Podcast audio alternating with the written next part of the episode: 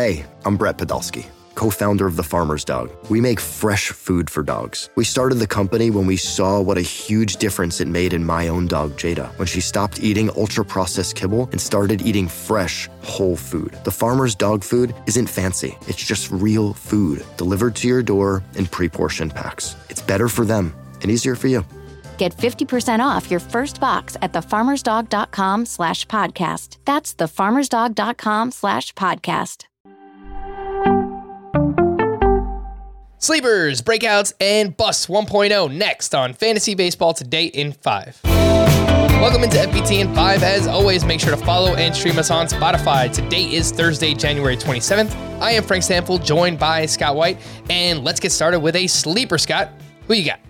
I'm going to go with Luke Voit of the Yankees, who, of course, was the major league leader in home runs during the pandemic shortened 2020 season. So you might think it's a stretch to call him a sleeper, but he's going outside the top two 200 so far in drafts. People don't seem to be giving him much of a chance to be the Yankees starting first baseman, even though he's currently in line to be. Of course, the only reason he lost his job last year is because he got hurt. Also got hurt in 2019, tried playing through it. Even with those two injury addled seasons, which dragged down his numbers, since joining the Yankees, uh, across four seasons, Luke Voit has hit 271 with a 901 OPS. He's homered at a better rate than Matt Olson during that stretch. He, when healthy, is a stud first baseman. So as long as the Yankees give him that chance, uh, I, I, think uh, I think he's an exciting pick, no matter what part of the draft it's it's in. Yeah, and I agree that now is the time if you are drafting to draft Luke Voit. If he is on the Yankees this time in a month and a half from now, He's going to move up 100 spots in ADP. You're absolutely right about that.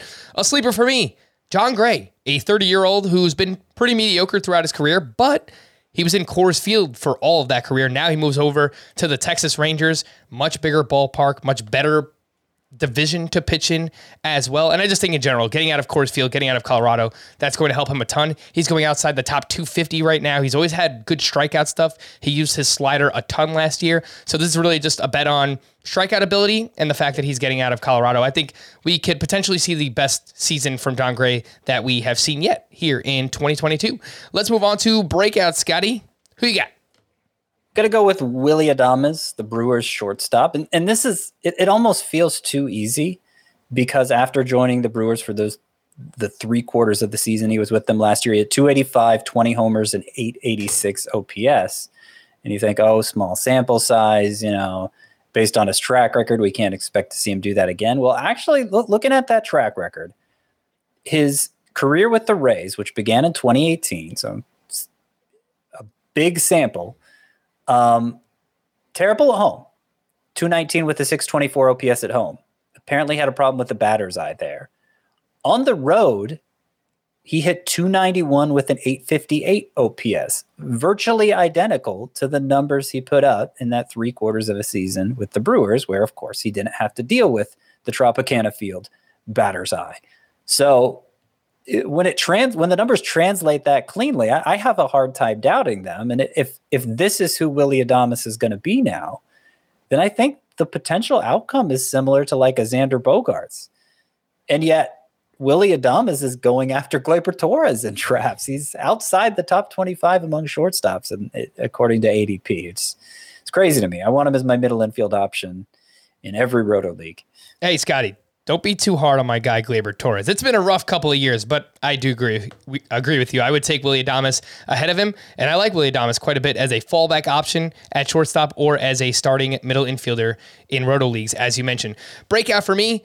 Shane McClanahan, no surprise here. We talked about him a lot last year. The stuff is filthy. We're talking about a high 90s fastball from the left hand side. He's got four pitches that he throws. Last year, excuse me, 3.43 ERA, 1.27 whip, over a strikeout per inning. Uh, the swinging strike rate, 14.8%, tied for eighth among starting pitchers with at least 120 innings pitched.